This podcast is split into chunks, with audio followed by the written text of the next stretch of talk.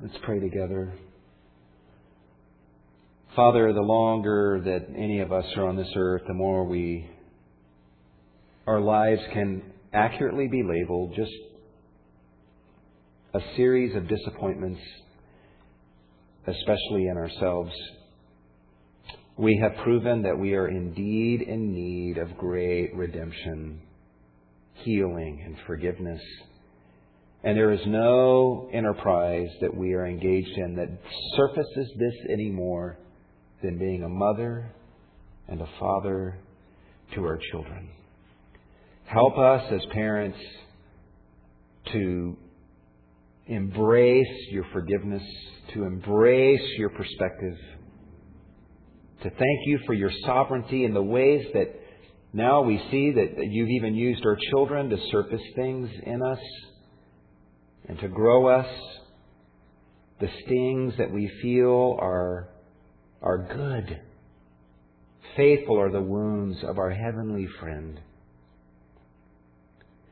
But as we embrace your grace, we humble ourselves habitually before our children whenever we wrong them, and then walk in that grace, Lord. May we progress, and may our progress be evident to all. Bless the mothers and the fathers that are here.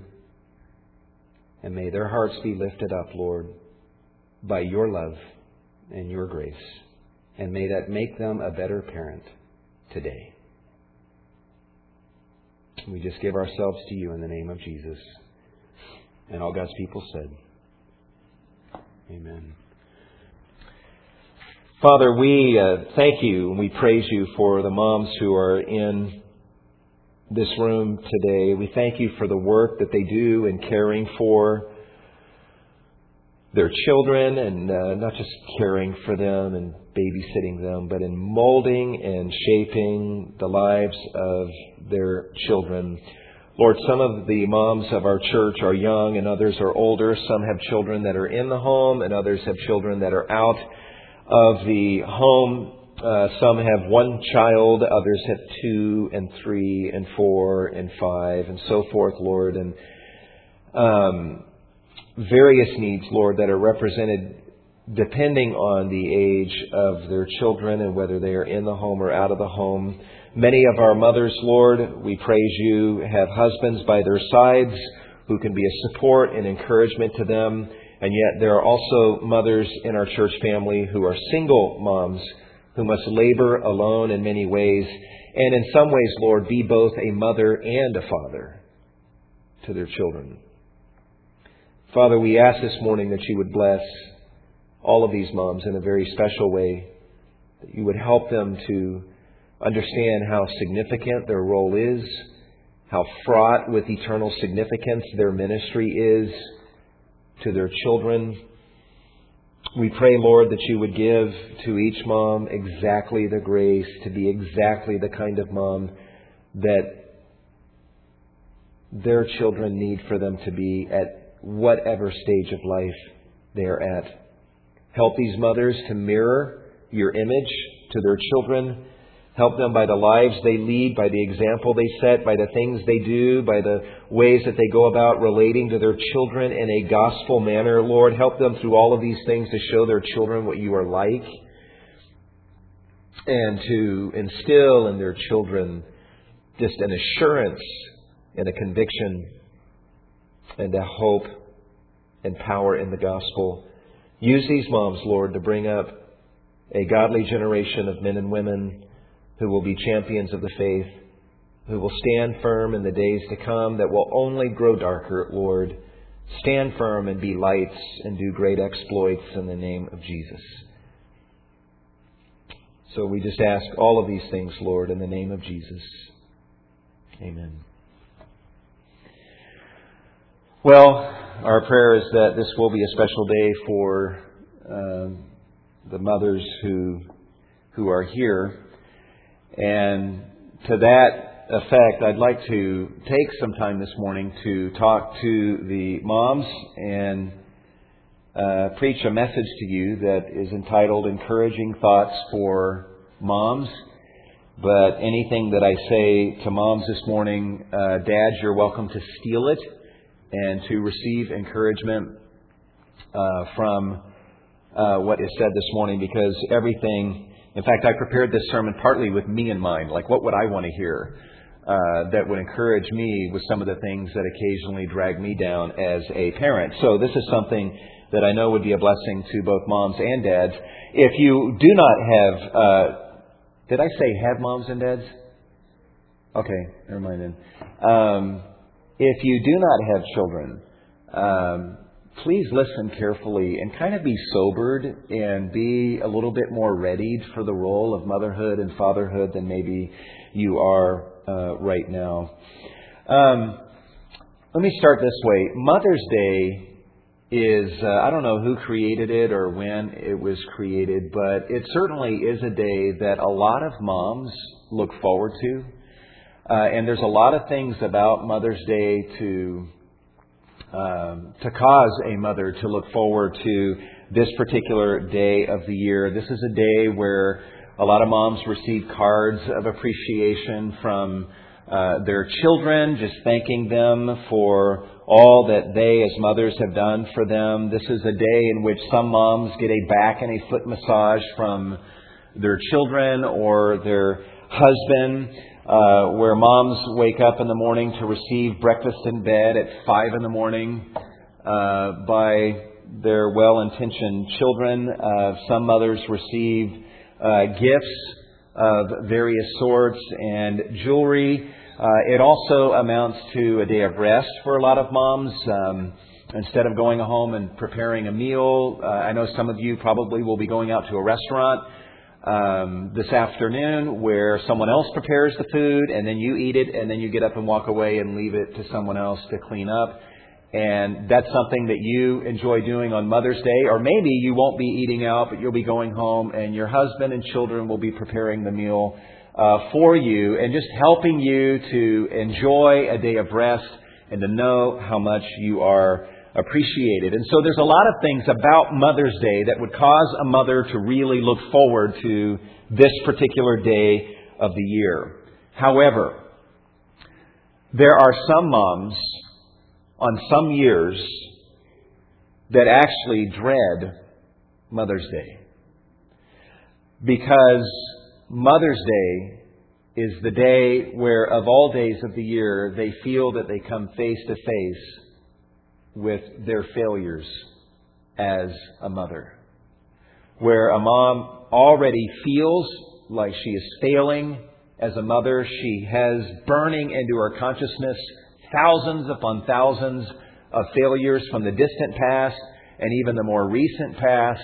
And now Mother's Day approaches, and instead of it being a day of blessing, it can be a day of condemnation for some where they feel that they have come face to face with their failures and it drags them down. And to make matters worse for some women, and this, this is factual, this actually has happened. To make matters worse for some women, they have to come to church and yes, they get a free gift and they're recognized and they're prayed for on Mother's Day, but they have to sit through a sermon, a Mother's Day sermon where the pastor is preaching on Proverbs 31. Here's the Proverbs 31 woman. Look at this amazing woman. And this is all that you are supposed to be towards your husband and towards your children. Or a sermon on Mary, the mother of Jesus, or Eunice, the mother of Timothy, or some other, you know, awesome woman in the Bible that just really exemplifies what you need to be as a mother. And you have to sit through that sermon and listen to this biblical standard being put before you. And It'd be okay if it were just moms in attendance, but your husband is sitting right next to you and your children are seated around you and they are listening to, of all sermons, with rapt attention, the Mother's Day sermon. And they're hearing what you are supposed to be as a mom in the home. And for some, that's a torturous experience. Um, I remember a number of years ago, there was a woman who attended our church. She was a member of our church at the time. And she was here on Mother's Day, and I preached a message on parenting. On Mother's Day, here's what the Bible says about how we can be a good parent. And nothing unusual that I recall about the sermon, but she left church that day, drove home, pulled in her driveway, got out of her car, went through her front door, walked through the living room, through the hallway, into her bedroom, closed the door behind her, and did not come out for the rest of the day. Happy Mother's Day. The reason was, was she was so discouraged by all the ways that she fell short as a mother. And on this Mother's Day, she was freshly reminded of what a failure she thought herself to be. So I, this morning on Monday, when I began to think about what to preach on today, my number one prayer was God, help me to be an encouragement to mothers. Help me to preach the kind of message that would leave mothers blessed and encouraged in their role as a mother. And what I especially want to do is this. I want to help you as moms, and dads, you're included in this. I want to help you to deal with your memory of all of those failures. I want to help you. I want to give you some encouraging thoughts that can give you perspective on this whole litany of failures that you see as you look back on your life and your ministry as a mother. And ultimately, I think I want to give you seven encouraging thoughts that can give you perspective on this. The truth is, you will never be the mom you're supposed to be today if you are haunted by and not rightly dealing with your failures as a mother from yesterday. You must have a right perspective on these failures, or you will be unable to have your chin up and to have the spiritual energy and vitality to be the mother that God wants you to be today. The truth is, uh, from what I hear, motherhood is like a paradoxical kind of institution um, because it demands the very best from a woman. And yet, of all institutions, motherhood has a way of exposing things about a woman that she never knew were in her in the first place. I'll never forget one mother saying to my wife and I, she says, I never knew I had an anger problem until I had my third child. And there was something about that third child that just knew how to push all the right buttons, and suddenly all of this anger started coming out of this mother that she never knew was there. Now, that, that anger was in her before that third child came along, but now that third child comes along and pushes the right buttons, and now some of this depravity that was in this mother begins to spill out. And, and so she has a third child, and she's not just experiencing that third child, but now this mother, in a deeper way than ever before, is experiencing herself and realizing things about herself that she never knew were in her. Uh, listen to what Rachel Cusk, who is an award winning novelist, she had a, a, baby a few years ago, and she wrote a book on becoming um, a mother where she chronicles her early experiences. But listen to what she says. She says, As a mother, you learn what it is to be both martyr and devil. In motherhood, I have experienced myself as both more virtuous and more terrible and more implicated in the world's virtue and terror than I would from the anonymity of childlessness have thought possible.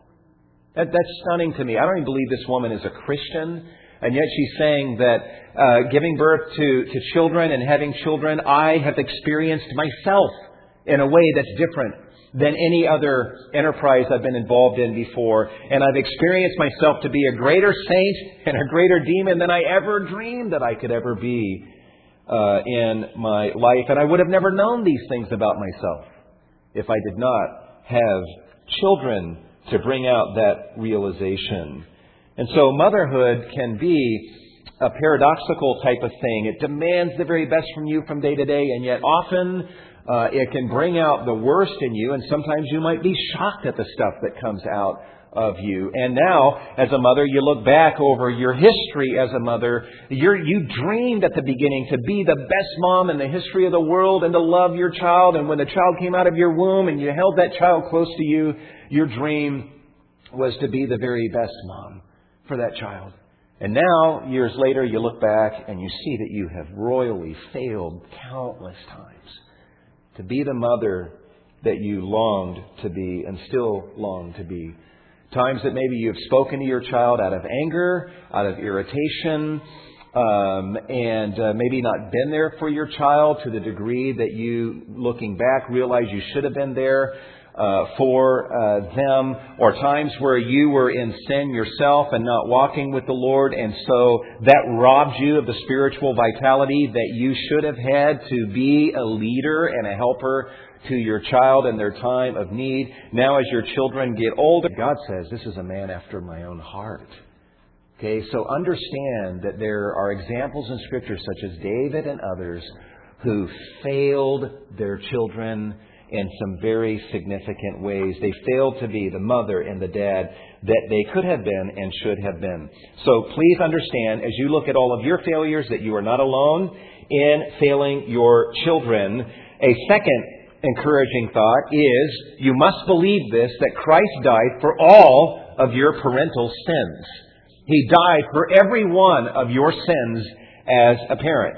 Uh, Jesus died for those sins that you have committed in your life when you were younger, sins that were committed in private, sins that maybe occurred in your own heart that did not seem to affect any other living person on the planet, uh, and even sins that you have committed that have brought hurt to your children. Harsh words that you have spoken to them in anger, punishing them too severely, neglecting them when they needed you, being in sin yourself, which robs you of the vitality that you should have had to be a spiritual leader to your children, even the sins that you have committed that have hurt your children, the sins that you have committed that have rendered your children less today than they may have been able to be had you done the right thing, all of those sins that you have committed as a mom, as a dad, you have to know that Jesus died for every one of your parental sins. Sometimes we can make a distinction and think, okay, sins that I've committed in my heart that didn't affect other people, yeah, Jesus died for those, but sins that I've committed that have that have hurt my children, and now I, I still even see the consequences of that hurt in my relationships with them. My relationship is less than what it could have otherwise been, and so I'm faced daily with the consequences of these failures of mine. Somehow, when we see the consequences lingering, it's harder to believe that Jesus died for those sins and that we're actually forgiven. But you have to know that the Bible is true when it says that Christ died for our sins according to the Scriptures, and that includes every sin, including all of your parental sins. King David, again, committing adultery with Bathsheba. After Nathan the prophet confronted him, David said, I, I have sinned. He confessed his sin. And Nathan said, Your sins are forgiven. You're forgiven. But then he says, But I want you to know there's going to be consequences. A sword's going to come to your house. Life is not going to be what it could have been, but your sins are forgiven. And King David, on the other side of that forgiveness, writes Psalm 32 and says, How blessed is the man whose sins are forgiven, to whom the Lord does not impute iniquity. The sins that I have committed that have brought death to this child and that will bring a sword to my house the sins I've committed as, as a dad are forgiven. And I am blessed to have this forgiveness. Christ died for your parental sins.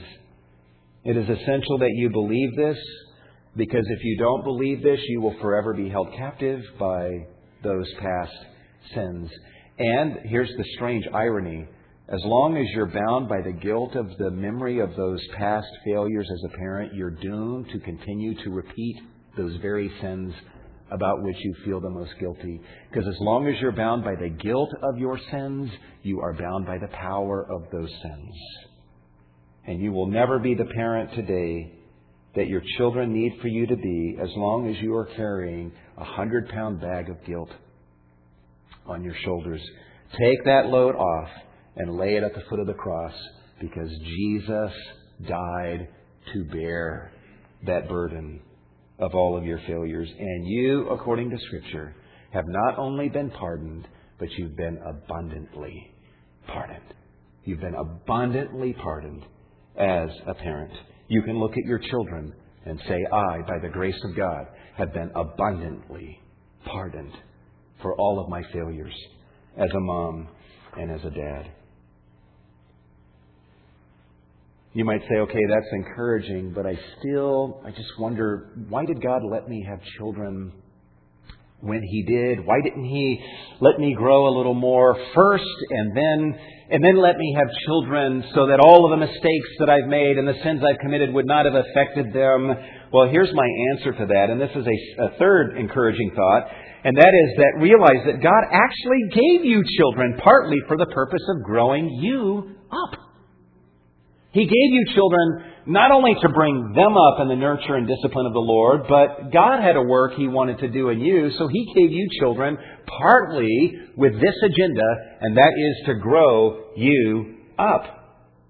He wanted you to have children not because He saw that you had arrived, but because He saw that there were many ways that you needed to grow. Uh, and he gave you children because, not because he saw that there was no more sin in you and wow, you're going to make a great parent.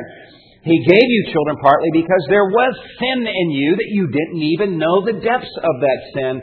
So he gave you children in order to surface that so that you could grow and become more like Jesus. We are told in Scripture to bring up our children in the nurture and discipline of the Lord, and the truth is, that the process of bringing up our children and relating to our children day by day has the effect of also bringing us up. We are impacted, we are changed by the process of parenting itself. In fact, the pain and the tears that you feel right now as you look over all of your failures, you wouldn't be feeling that about your sin if God had not given you children that brought that to the surface that would bring you to the point that you find yourself now at where you feel pained by the thought of those failures and you want to be better. So understand that God gave you children partly for the purpose of exposing these things that were inside of you and growing you up. In Romans 8, it says, We know that God causes all things to work together for good for those who love God to those who are called according to his purpose, whom he foreknew, he predestined to become conformed to the image of his Son.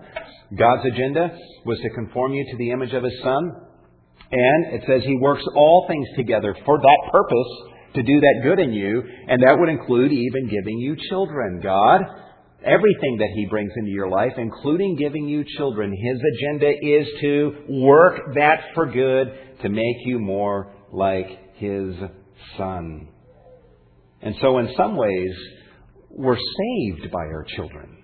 I mean, I'm not talking about spiritually saved, but we're saved from a life of selfishness um, by the children that God gives to us. We're delivered from certain levels of sin that we would have never known were in us were it not for the children God has given to us.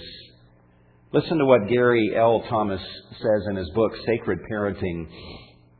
It's a lengthy quote, but Listen to what he tells about the transformative process of parenting. He says, I knew the rules had changed just a few weeks after the birth of our oldest daughter. So up until that point, they had no children. Now they get birth and had got a child. He says, We were driving south to Oregon when we stopped at a restaurant to get a bite to eat. At one time in my life, my favorite food on earth was a Dairy Queen Blizzard. I just knew that the creator of this fine confection had to be a Christian because I thought it would take nothing less than the Holy Spirit's inspiration to come up with anything that tasted as good as an M&M Blizzard. We ordered our burgers and fries, and I had my Blizzard. We took it outside on a sunny day, and at, at exactly that moment, our daughter had her once every three day diaper blowout. Our first daughter, as a baby, liked to save it up. She preferred to wait until we were on our way to church, had just sat down for dinner, had just given her a bath, or some other convenient moment before she expunged the previous 72 hours worth of digestive effort. I remember the helpless feeling. Cold fries don't taste very good, and melted blizzards lose a lot. Yet I knew I had a good 10 to 15 minutes worth of work ahead of me. Because this baby did it all at once, changing her meant not just a new diaper, but a veritable bath and a full change of clothing and we were on the road. Don't just stand there, Lisa, my wife said. Help me! But I started to protest.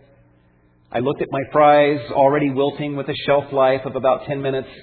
I stared forlornly at my blizzard, teasing my tongue with its promise, yet already looking as though it were about to start boiling in the hot sun.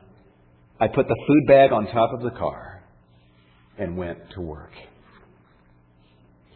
Life had changed indeed. It may sound like a small sacrifice to you, and even now, as I look back a decade and a half later, it seems insubstantial, but it marked a major turning point for this then 25 year old father.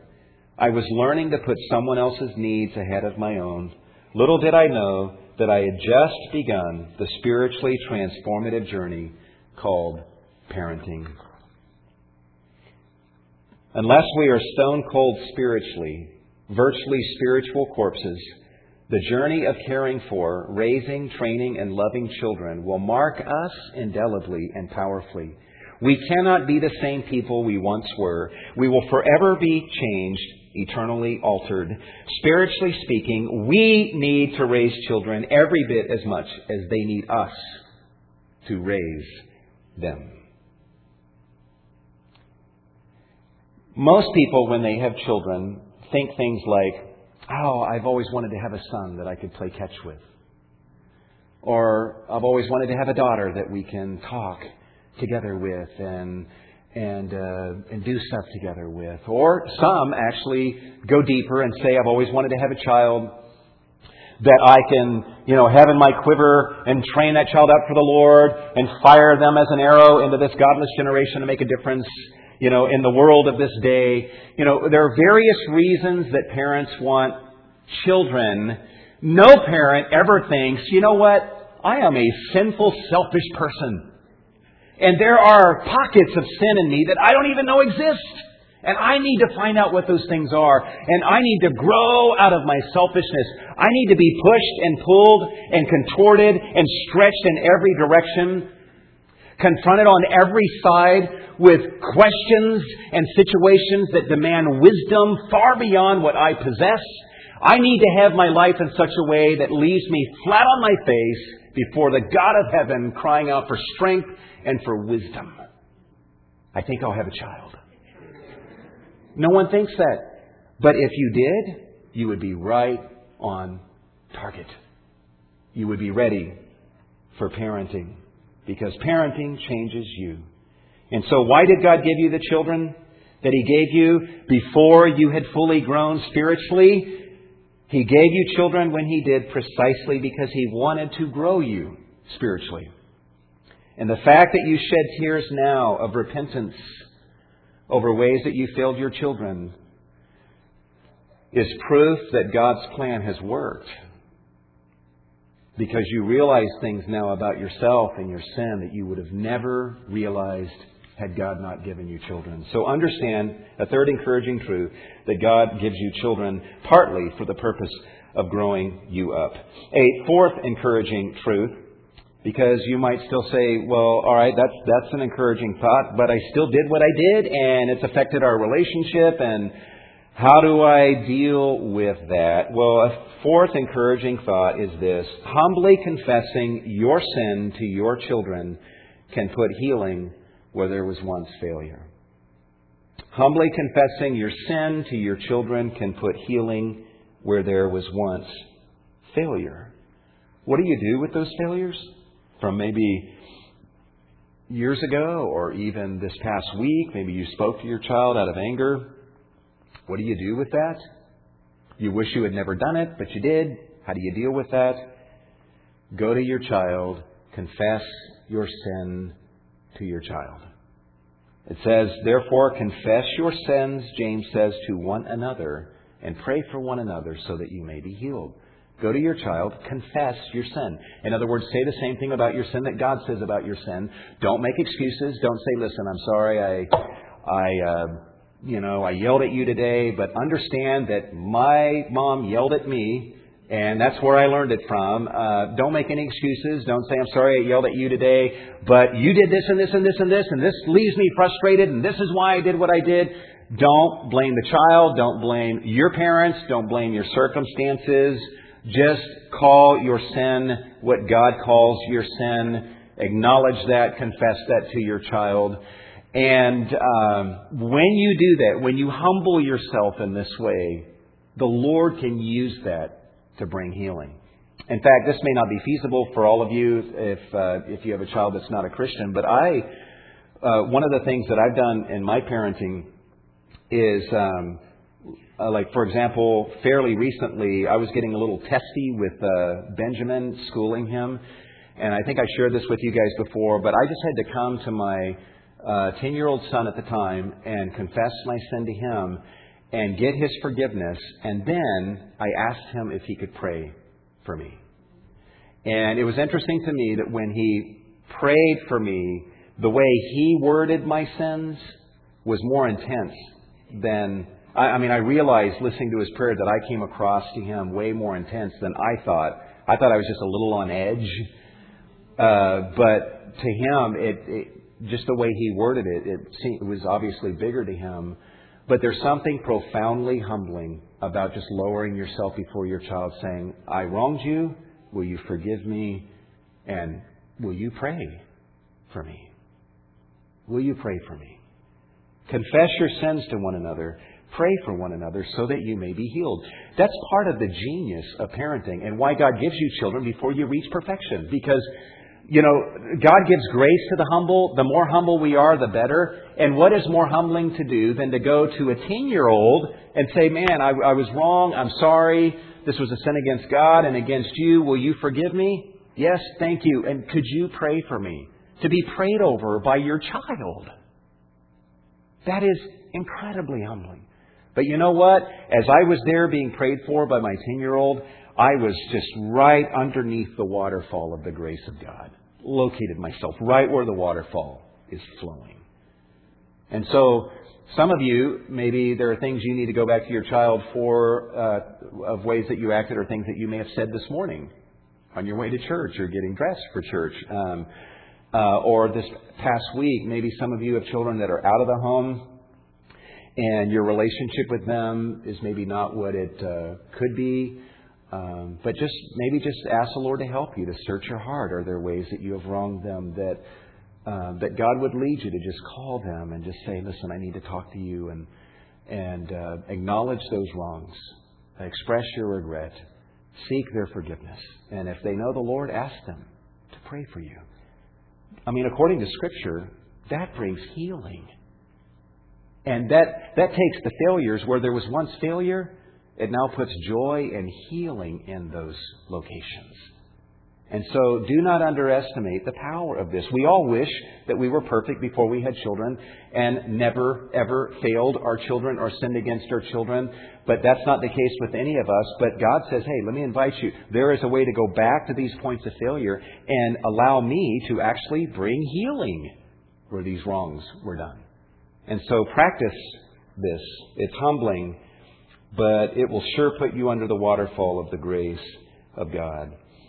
Uh, a fifth encouraging thought to give to you mothers and by extension dads, please understand that God still considers you worthy of honor despite your failures. When God says in the Ten Commandments and again in Ephesians chapter 6 to children, honor your father and mother, yes, He's talking to your children, but you should feel the sensation as a mom, as a dad, just, just picture yourself, all of these failures and ways that, oh, I wish I had been a better mother, a better father to my children, and I wish I would have never done these things or said these things, and, but here you are in front of your children, and God has something He wants to say to your children, and I want you to feel the sensation of God coming alongside of you and putting His arm around you, and He says to your child, honor her. Honor your mother. Honor your father. Do you feel the heart of God towards you as He says that to your children? He doesn't say honor your father and mother if they have in fact never failed. Oh, God knows we've all failed.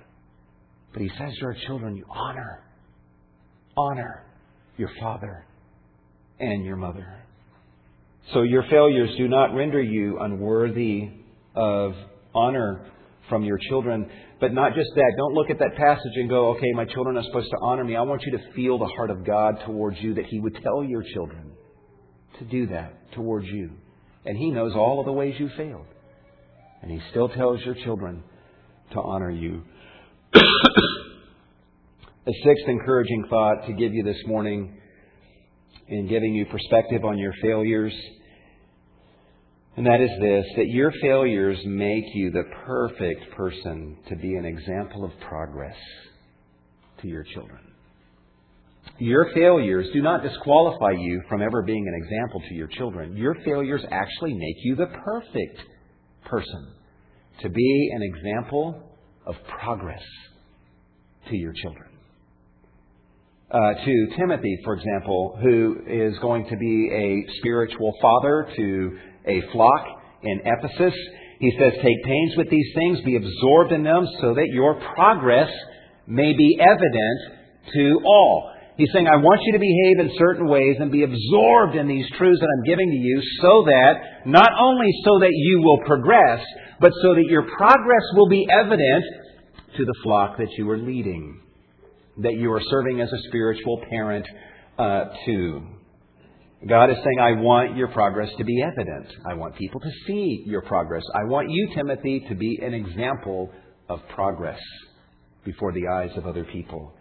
And I think God would say the same thing to you. You bemoan your failures, and your children have in their own memories, you know, the memory of those failures, but understand that those failures make you the perfect person to be an example of progress and grace as you are drinking in the grace of God and understanding I've been abundantly pardoned for all the sins that I have committed, and that grace is transforming you day by day, and your children see you gutting it out and fighting the fight of faith and being in the Word of God and focused upon Jesus Christ and living and breathing the atmosphere of the gospel, and they watch you day by day turn into what you're becoming. So you were this, but slowly but steadily you are being changed by the glory of God that is found in the gospel. And now you're here. You know what? Your children will go out of the home and they will have in their minds a tangible depiction of the incredible power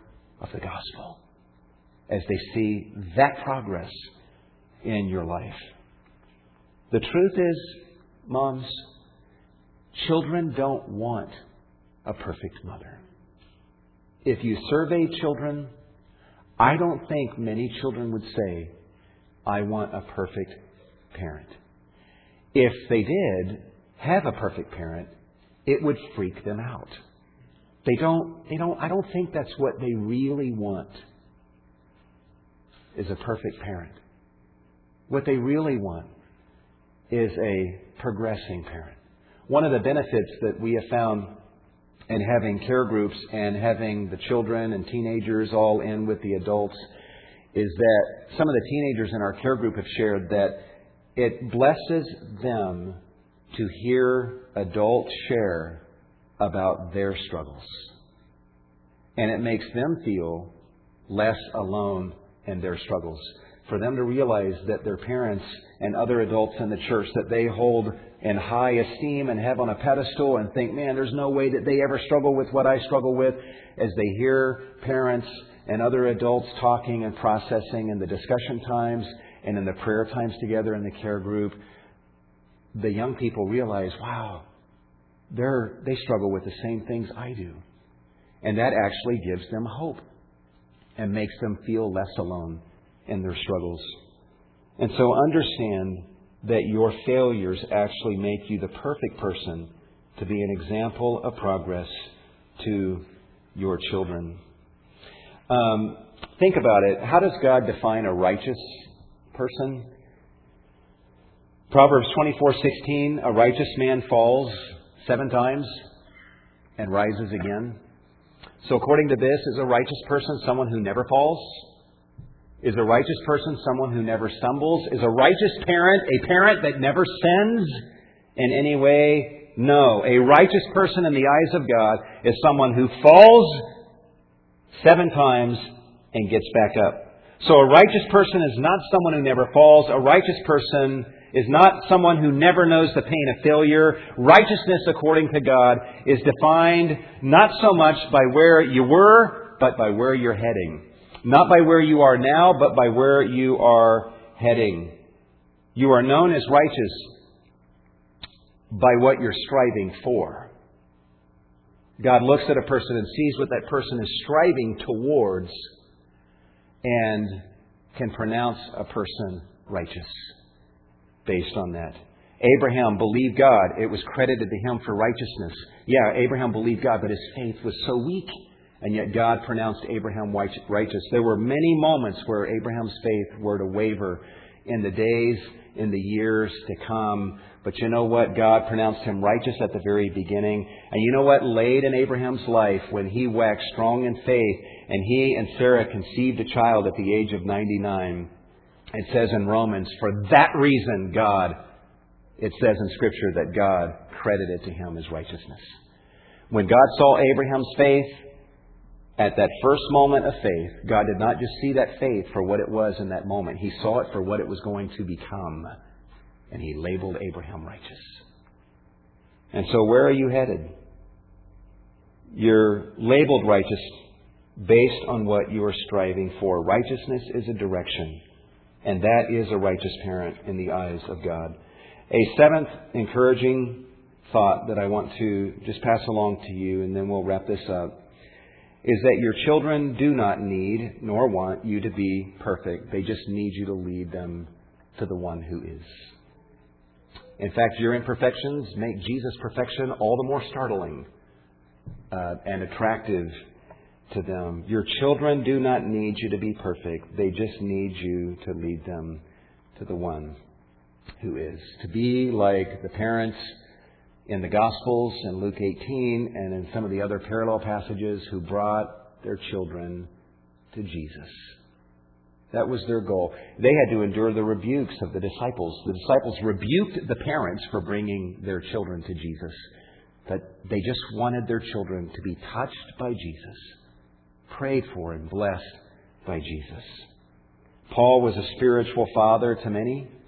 The Apostle Paul in Romans 7 The good I want to do, I don't do. The evil I hate, I find myself doing. Oh, wretched man that I am, who will deliver me from the body of this death?